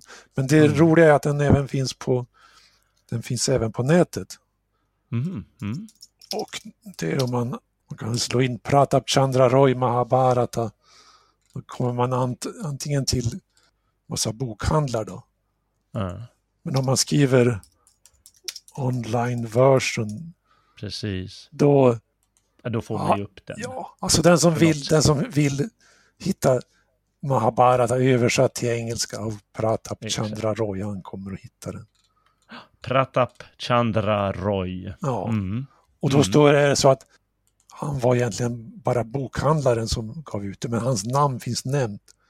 Mm. Och själva översättaren heter Kisari Mohan Ganguly. Mm. Men eh, man får då en 1800-talsversion av Mahabharata och det är väldigt fin stil. Det är väldigt lysande engelsk prosa. Mm. För att man märker ibland, även den här som jag köpte i våras, John D. Smith, han har gjort ett jättejobb med att översätta Mahabharata korrekt och med stil. Och det är den som finns i Penguin Classics, ja, sa du? Mm. Den, just det, Penguin Classics, den finns att köpa idag då, på Amazon. Mm. Och, men då säger även John D. Smith att ja, men, Mo, Kisari Mohan Ganguly, han hade en väldigt läcker stil. Och han har suttit och kollat och inspirerats av den, även han då, den moderne indolog. Mm. För då tycker man att ja, men den här 1800-talsversionen, ja, men den, är, den, den är ju inte korrekt, den har ju inte med allting. Men liksom det där är ju lite löjligt. För att den mm. har ju allting. Mm. Och mer därtill. Så summan av kardemumman är att den går att hitta på nätet på, i olika versioner. Nu har jag till exempel hittat en eh, facsimil där varje uppslag är fotograferat. Då. Ja. Men som man kan bläddra i pdf-form. Och den finns på archive.org. Mm. Vilket även känns som Internet Archive. Och då vill man ju inte gärna sitta och läsa 1200 sidor på nätet men det finns där som referens. Men då när vi ändå pratar moderna översättningar så är det så att den första Mahabharata-version jag läste den var skriven av R.K. Narayan. Han är en mm. indier som har läst hela Mahabharata och så har han skrivit en 200-sidig eh, romanversion av Mahabharata. Väldigt distinkt, den är liksom väldigt snitsig och väldigt ja. konkret. Den är, liksom, mm. den är anpassad för västerlänningen kan man säga. Mm. För den har inte det här, nu ska vi låta Bishma prata i tio kapitel om statskonst, utan det där refereras på två rader. Och det är man tacksam för. För ja. man vill som läsare ha liksom koll på vad handlar liksom eposet om, hur ser det ut i stora drag. Man vill ha mm. helheten och den får, helheten får då Narayan på 200 sidor. Och hans bok finns då att köpa på, i dagens internetbokhandlar så att den kan vi varmt rekommendera. För Just den är skriven typ som en, ja som jag sa, för västerlänningar men den har en indisk feeling. Den är väldigt stark, den är trogen originalet. Ja. Så det, det mm. verkar på flera nivåer. Det är som att läsa Iliaden. Det finns, det finns ju prosa-versioner där och det finns ju ungdomsversioner där. Det är någon, vet han, Alfred J. Church tror jag. Han har mm. skrivit Striden vid Troja. Det kan man också läsa. Ja, just det, det kan man göra. För mm. originalet är sån guldklimp. Så att det spelar ja. ingen roll om man läser en, om en referat här och där är lite för kortfattat eller lite för... Nej. Det låter lite för dumt. Utan ja. man får inte vara kitslig utan man kan börja i vilken ände som helst. För det är original, originalet är guld. Ja, det är ju berättelser som är det viktiga. Eh, mm. Jag ser, eh, innan jag glömmer det, ser jag här också att det finns faktiskt översatt till svenska av någon, eh, eh alltså engelsmannen heter Kenneth Anderson. Och då finns det Mahabharata del 1 och del 2 i två böcker. De är på, de är på en 700 sidor var. Men då är det väl också återberättat antar jag. Är det de som är tärningen är kastad? Eller vad? Just det, ja. Är det något ja. att ha eller? Jag har Förlåt? inte läst det. Nej, jag har inte heller läst. Nej. Men man kan gå, som jag sa, generellt, det originalet är ju så, så bra så att den, den trivs i många versioner. Ja, och som sagt, det är ju själva berättelsen som är det intressanta. Ja. Så om man liksom ska gå den, den bästa vägen är förstås att konfronteras med berättelsen och sen läsa indologi. Ja, eller liksom så här, man blir intresserad av Mahabharata. Ja, nej men då ska man vara grundlig. Då ska man läsa sanskrit i två år. Sen ska man bli bra på det och sen ska man börja läsa från sidan ett i Mahabharata på original. Det, är liksom, det blir en helt otrolig arbetsbörda som ju, som ju inte tjänar konstens syften. Det tjänar ju inte den bildningsintresserade mannen som bara vill ha något intressant att läsa. Mm. För det ska ju även gå att slöläsa, det är det som är det, som är det fina med Mahabharata och Iliaden och Odysseen, att det går ju att slöläsa och ha som underhållning. Mm. Man behöver inte bli professor på det, utan man kan läsa det Nej, självklart. för sitt nöje. Självklart.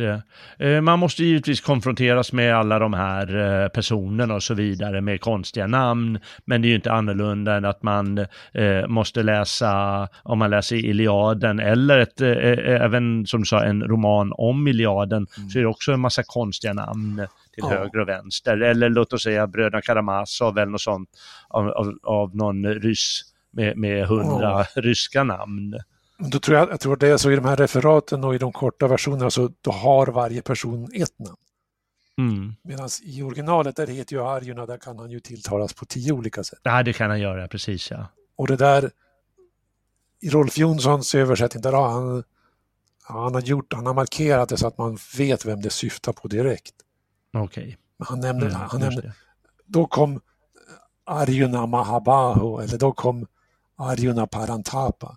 Ah, så då får man direkt se det. Så då är det mm. lättare än att läsa en rysk roman där de har olika namn. Ja. olika liksom, epitet. Ja. Det är olika smeknamn som uh, kastas in utan att man fattar. Mm. Så det är ändå inte så svårt. Nej. Och eh, kan jag bara säga för den som ändå tycker att det här låter jättespännande att eh, man kan som sagt köpa den här av Rolf Jonsson, Mahabharata, och det är Bharata med BH. Den som intresserar sig av Bhagavad Gita, det finns ju också en uh, ny översättning av Martin Gansten, tror jag han mm. heter. Den har inte jag hemma, jag har den här gamla ja. av Nino Runeberg. Ja, den kan man läsa online också på, på det är runeberg.org. Ja just det, jo men den gamla går också att läsa. Det är som, mm. samma som med Mahabharata. Originalet är så, så rikt så att det, gammal stil, det gör inte någon det Nej, det gör ingenting. Den här går alldeles utmärkt att läsa. Ja. Den Bhagavad Gita som är gamla, den har jag framför mig här. Uh, men den kan man också hitta i ny översättning. Finns säkert att köpa någonstans. Ja. Uh, jo, men den, Martin Ganstins översättning är, den är väldigt bra för att han tar sig inte så mycket friheter. För mm. liksom i vissa översättningar, det finns en engelsk översättning av någon spanjor eller vad han heter. Mm. Juan Romero eller vad det nu var. Men han tar sig friheter så att han kan liksom, han får det att låta lätt, det blir lättläst. Men sen när man mm. går tillbaka och tittar, ja men han säger soul, själen på ena sidan, sen säger han anden på andra sidan, men då är det ändå samma sak. Mm. Men Martin Ganstin, han begår inte det felet för han, om Martin Ganstin skriver anden, ja, men då är det prana i originalet. Mm. Det kan man vara säker på i nio fall av tio. Och i tionde fallet då har han gjort en, en, en konstnärlig frihets... Han har hänvisat till konstnärlig frihet. Men liksom, Ganstin är pålitlig för man kan liksom ur översättningen dechiffrera vad sanskrit-termen är. Mm. Så det, den är bra för till exempel religionsvetare då, idag som vill okay. studera Bhagavad Gita. Då kan de läsa den och så kan de få lite systematik. Ja, det tycker jag att man ska göra, för det är, jag tycker man får en tankeställare när man läser Bhagavad Gita. Mm. Att, ja men vad är min plikt egentligen i kretsloppet? Mm. Jo, men den Bhagavad Gita, den är liksom den mest kända indiska urkunden. Mm. Och alla indiska gurus av format har kommenterat den. Ja, från, från urtiden till idag till den här, vad heter han, Prabhupada som ju har den så kallade Hare Krishna-versionen av Bhagavad Gita. Men mm. också den är väldigt i stort sett läsvärd. Ja, det är fascinerande verk det där med Mahabharata. Det är världens längsta bok, brukar det kallas för, och Bhagavad Gita är världens mest kommenterade del av en mm. bok. Ja, precis. Jo, men det hör till allmänbildningen att känna till. Ja, det är mycket världens längsta, världens mesta, världens längsta när det gäller eh, den här. Och eh, de var väl extrema indierna på sitt sätt. Eh, och det ska vi vara tacksamma för, för eh, att de har den extrema memoreringskonsten mm. och att eh, det här ska bevaras till varje pris. Mm. Och så, för man får ju, ja, man, man får sig en dos. Eh, för, för den som gillar sådana här äventyr får man ju verkligen någonting. Jo, det är det som är det lustiga med Mahabharata, att den har traderats till, ja, till, till omkring år noll. Den har traderats muntligt. Mm. Liksom vilken väldig massa av information och, som har överförts då från mun till mun. Ja. Och det var ju samma dag som Iliaden och Odysseen, det också traderades muntligt och sen mm. fästes det på pränt någon gång kring mm. 300 före Kristus eller när. Ja, Så att det, ja, det är en mäktiga andens skapelser. Ja, det är det verkligen. Eh, det är det verkligen. Jag tycker väl att eh, om, jag, jag är ju inte så insatt i, i det här. Jag är eh, faktiskt mycket mer eh, åt det grekiska och så. Men eh, om jag bara får säga de, tycker jag, de saker jag har fastnat för som jag tycker är mest fascinerande så är det dels den här kosmiska dimensionen. Den tycker jag är så viktig mm. i verket. Att det liksom ger en sån laddad dimension. Jo, precis. De eh. säger, det sägs rent ut att det här är strid mellan gott och ont. Och det ja, börjar i himlen. Det börjar i himlen helt enkelt. Mm. Och det tycker jag är en stor, det, det tycker jag är kraftigt och sen tycker jag, jag tycker rikedomen av berättelser som finns där. Inte bara huvudhandlingen utan rikedomen som finns. Eh, det, det, det ger sån variation av tillvaron och det, det måste jag säga är verkligen häftigt. Det är ett par grejer som jag verkligen uppskattat när jag har läst om det här. Vad, vad, vad, vad, vad har du fastnat för mest genom åren?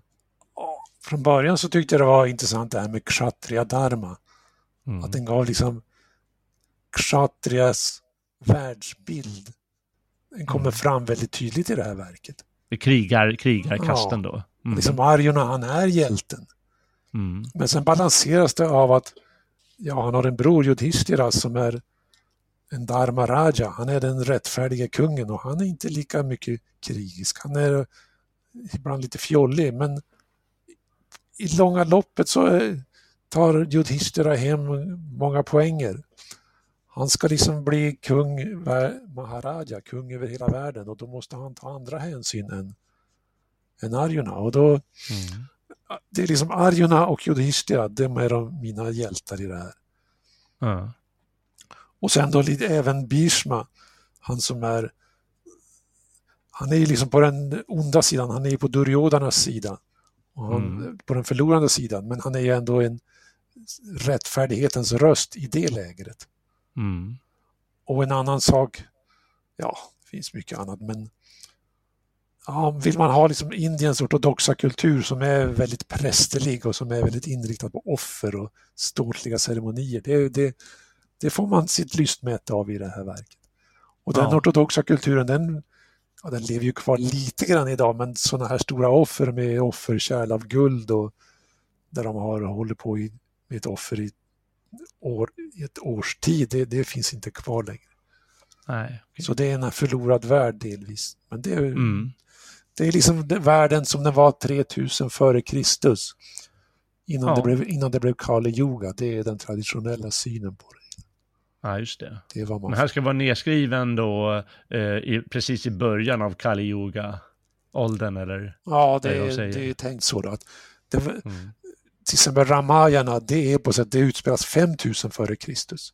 Mm. Och då är det lite annorlunda, då är det liksom talande apor och talande djur och det är lite rundare och vänligare. Ja, mm. Medan då Mahabharata, det är ett mänskligt drama. Människor strider mm. mot människor. Mm. Det finns ju dock demoner och annat, i, mm. och de är mer i periferin. Men det var det att, ja, det höll på då och då när, när Mahabharata-kriget slutar, då börjar Kali Yuga. Och det speglas då också i att ja, men Krishna han dör och han återvänder till sin Vishnu-inkarnation, Vishnu-form i himlen. Mm. Det är att när, när Krishna dör, då börjar Kali Yuga och Kali Yuga varar till 1899 i vår tidsålder. Mm. Och nu är det lite ljusare igen, nu kan vi andas. Nu kan vi andas igen, ja. jo, men det är sånt man får perspektiv på med Mahabharata. Ja, Ja, det är härligt, det är spännande. Eh, vi skulle säkert kunna hålla på tio timmar här, men det ska vi inte göra, eller hur? Nej, inte den här gången. Nej, inte den här gången. Det får bli nästa gång. Maratonsändning, eh. vi läser Mahabharat. Ja, precis. det blir en lång sändning ja, äh, det får vi väl spara till några andra liv. Men eh, att man kommit ifrån att det här är eh, verkligen någonting att ta till sig och vare sig man då, som du sa, med krig, krigarkastens förpliktelser och olika eh, syn på hur den kan ta sig och det mänskliga där i, det tycker jag också är verkligen, verkligen spännande. Eller de här mer kosmiska dimensionerna eller religiösa dimensionerna. Mm så kan man, man kan slås av allting, eller bara den rena berättelsen som också är väldigt eh, härlig och frodig. Det är som alla får säga sitt i det här. Krigarna ja. får säga sitt och även prästerna och även kvinnorna får säga sitt. Jajamän. Det finns en hel bok om hur när kvinnorna sörjer över de stupade i kriget. Så det är liksom kvinnosynpunkter. Det är väldigt, mm. det är hela spektrat. Ja. Ja. Nå, eh, den, som, den som vill fördjupa sig, han eller hon har fått eh, möjlighet att ta reda på hur man, hur man gör det helt enkelt. Eh.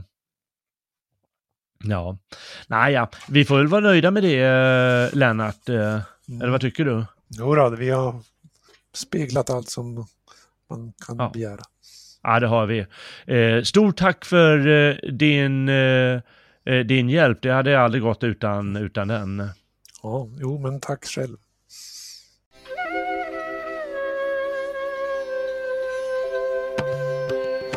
Eh, och tack också du som har lyssnat och vandrat med på gamla och nya stigar. Om du har synpunkter på dagens avsnitt eller tidigare program kan du skicka ett mejl till jalle.svegot.se J-A-L-L-E svegot.se Och du kan också önska tema som vi borde ta upp här på stigarna. Förhoppningsvis kan vi göra ett avsnitt om just det du vill. Eh, man vet aldrig, vi måste kunna det också. Och det kanske dröjer lite innan vi gör ett avsnitt. Man måste hitta rätt samtalspartner och annat. Men vi gör så gott vi kan. Och du vet väl också att du kan lyssna på alla gamla avsnitt om svenska poeter, stora slag, germanska äventyr, fantastiska operor, om Tintin och mycket annat. Gå in på svegot.se eller på Spotify eller på Spreaker eller var du nu brukar lyssna och njut av ett uppdukat bord. På svegot.se har du också möjlighet att stödja Svegots verksamhet genom en stödprenumeration eller en donation. Stödprenumeranter åtnjuter särskilda bonuspoddar. Stort tack till alla er stödprenumeranter. Det är ni som gör det här möjligt. I nästa avsnitt här på Stigarna tar vi tag i nya germanska äventyr genom att belysa en av urkunderna om de germanska folken under forntiden. Den romerska historikern Tacitus bok Germania. Hoppas att du vill vandra med oss då också. Väl mött, frände!